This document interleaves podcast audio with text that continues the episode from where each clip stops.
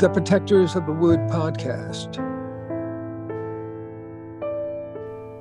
Everything is at stake.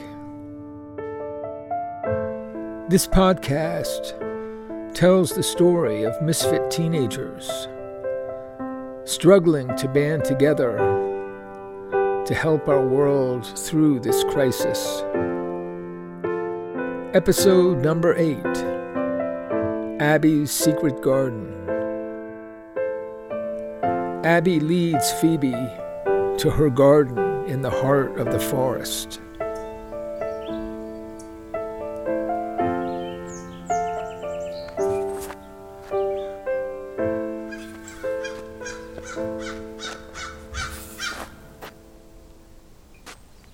Abby waited for a moment silently, observing the way they had come. Then apparently satisfied, she moved quickly into the forest. Phoebe struggled to keep up. A few times, Abby ducked low under pine branches, and twice she even crawled. And I thought I would just stroll to town and back again. Oh, please, help my knee. I've got to go slower. If only I had my brace. Abby's almost out of sight. I don't dare yell. But but she never looks back to see me. She she moves like she's on skates. I'll never keep up. They walked over springy brown pine needles that left no trace of a footprint. After finding her way past enormous pine trees, Phoebe saw a sprawling clump of mountain laurel ahead, but Abby was not there. The idea that I could ever repeat this route we're taking is ridiculous. I have no idea where we are. And these trees are so dense. It's so dim. I'll never find my way back. Phoebe! Phoebe, over here! Phoebe almost lost Abby's soft voice in the wind. Ah, she's behind those bushes. I'm sorry. I should have warned you. My my knee makes me very slow. I destroyed it playing soccer. It's it's hard for me. Oh, no apology. You've got guts. For our job, I'll take you over the best athlete in the world. Can you crawl? Slow, but I've done it twice already. I'll watch for you.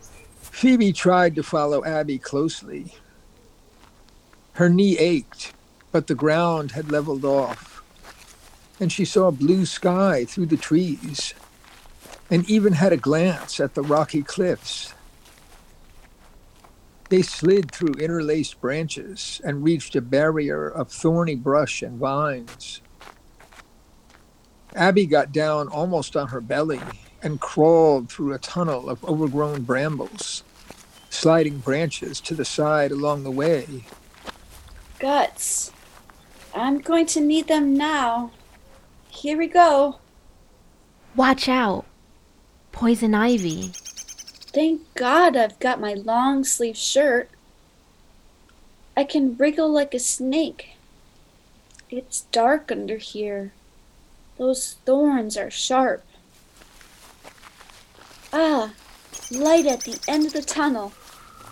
When Phoebe could stand, she found herself on a little peninsula of land, jutting out over a swamp that lay between them and the sheer rocky sides of the Half Moon Cliffs. The view of the cliffs and the mighty horn, the tower that loomed over Half Moon Valley, was extraordinary. Whoa! I can't believe this. Abby smiled. I guess you've never seen it like this before. And you thought you knew this part of the world. And look, what are these plants? Those are apple trees and tomatoes and what do you call those tall red stalks with such a giant head of seeds? Is this your garden? Yes, this is my garden. Mine and the raccoons, and a few deer call it their own.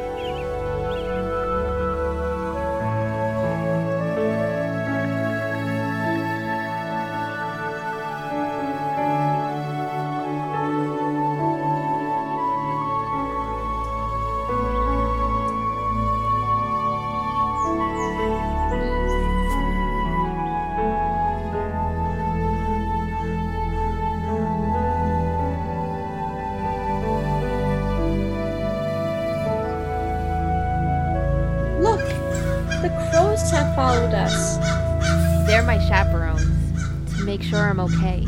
Abby quietly led the way around this small piece of land, sealed off by a wall of thorns and vines.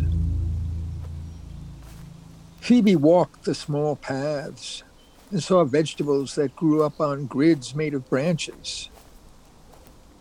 The plants were not in any sequence she could understand, but she recognized tomatoes like those ripening on Penny's porch, and beans, cucumbers, green and yellow and tan squashes peeking out from under enormous leaves, and dwarf apple and peach trees. Pole beans grew up stalks of corn. The sun blazed down on this secret refuge. Abby, I'm overwhelmed. Your garden is beautiful. Abby looked around proudly. Yeah, I love it here. And I almost get all my food from here.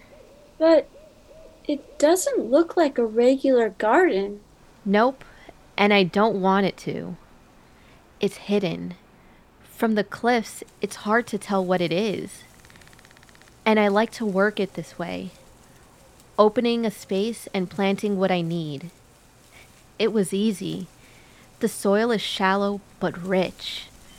There were no big trees. Abby stopped near a row of vines with small, yellow, star shaped flowers growing up a grid of branches. She broke off two long, shiny green cucumbers. She rolled the vegetables in her hands and then opened a jackknife and cut off the tops. The knife seemed to appear from nowhere. Have you tried one of these? They'll quench your thirst. Cucumbers? Quench my thirst? These are a special kind called lemon cukes. You drink them. Watch. Abby held up the cuke like a glass of water and squeezed it, holding it to her lips. Phoebe tried hers and drew out a sweet liquid with a smell like cucumbers and a lemony flavor. It had the consistency of slush, like a snow cone, but without the crunchiness of ice. By squeezing the cucumber, her mouth was flooded with the drink. These are incredible. Why doesn't everyone sell them? Well, maybe they will soon. We're starting to go public with them. And what are those tall red plants? Like giant red corn stalks with those heavy heads of seeds. I keep staring at them. They sway in the breeze like they're alive. Amaranth, my favorite plant. I think Penny uses some part of it in her bread. The seeds. I use it for my snacks. Popped amaranth and honey. My traveling food. Here, I've got one left. Abby searched her pocket and handed Phoebe what looked like a bar of sesame seeds. Phoebe blew some crumbs away and took a bite. It was sweet, both chewy and crunchy. Nice. I like it. She ate the rest and wished there were more. The tall plants swayed in the breeze, their heads bobbing like chanting figures in a ceremony. It was mesmerizing. Dark clouds were coming up the valley. The sun was already moving into the west. I've got to get you back. I've got a ways to go before dark. There's a storm coming. But, but, but wait. I, I don't understand all this. Why is it such a secret? Where did you find these plants? You really don't see? She looked at Phoebe as if she could hardly believe her ignorance. Okay, I'll show you one more thing. Let's see what you think. They walked back toward the wall of brambles. And there, amid rows of low green vines growing on small mounds, was a beautiful tree with long, shiny green leaves. Many striking yellow and purplish pods with long grooves grew from the trunk and branches. It was not tall, but there was a quality almost royal about the tree. It sat enthroned there among its subjects. Phoebe looked at Abby, expecting her to say something, but she only looked back and smiled.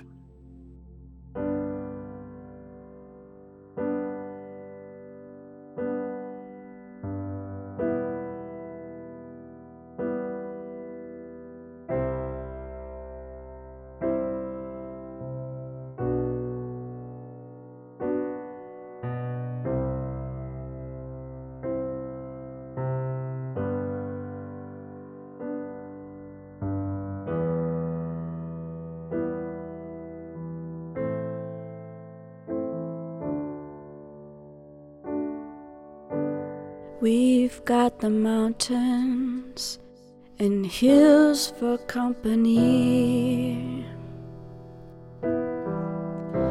We've got the clouds and the storms and a billion stars to see. We've got the rain and streams and rivers and the sea.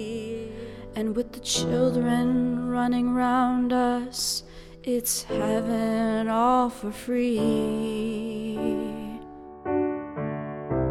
It's heaven all for free, right here and right now. It happens all around us, no one knows how. It may take a million years to build the house of God. We can start right here. We can start right now. We can start right here. We can start right now.